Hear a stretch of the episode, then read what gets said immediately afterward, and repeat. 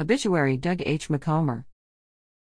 Doug H. McComber, 82, of Henrico, Virginia, passed away into the arms of Jesus on January 28, 2021.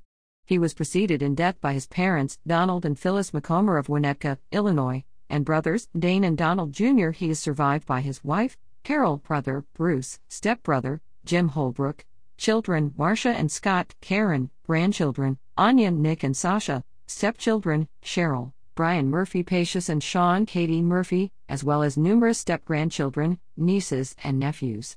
A veritable Renaissance man, Doug was known as the odd-job artist in the greater Richmond area, where he fixed up innumerable broken railings, window sills, damaged brickwork, and a myriad of other repairs. Upon receiving his B.A. in history from Denison University and then his M.B.A. from Northwestern University, he began his career as a financial analyst at Allstate Insurance in the Chicago area. He eventually opened his own mailbox/shipping/packaging business near his hometown of Winnetka, Illinois, before moving to Virginia in 1996 with his wife, Carol. Doug was a lifelong trombonist.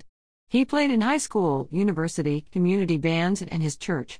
In Richmond, Doug played in the Richmond Concert Band for many years. An avid woodworker and carpenter, he built a sailboat, which he regularly sailed on Lake Michigan, a wooden chess set with his daughter, and many other projects.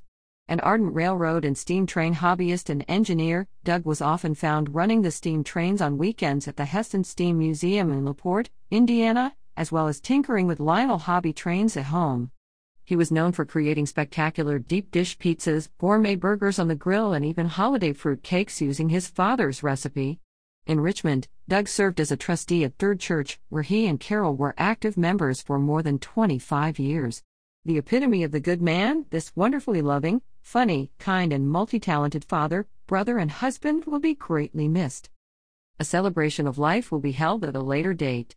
In lieu of flowers, the family suggests donations be made to Third Church, Richmond, Virginia, or a charity of your choice.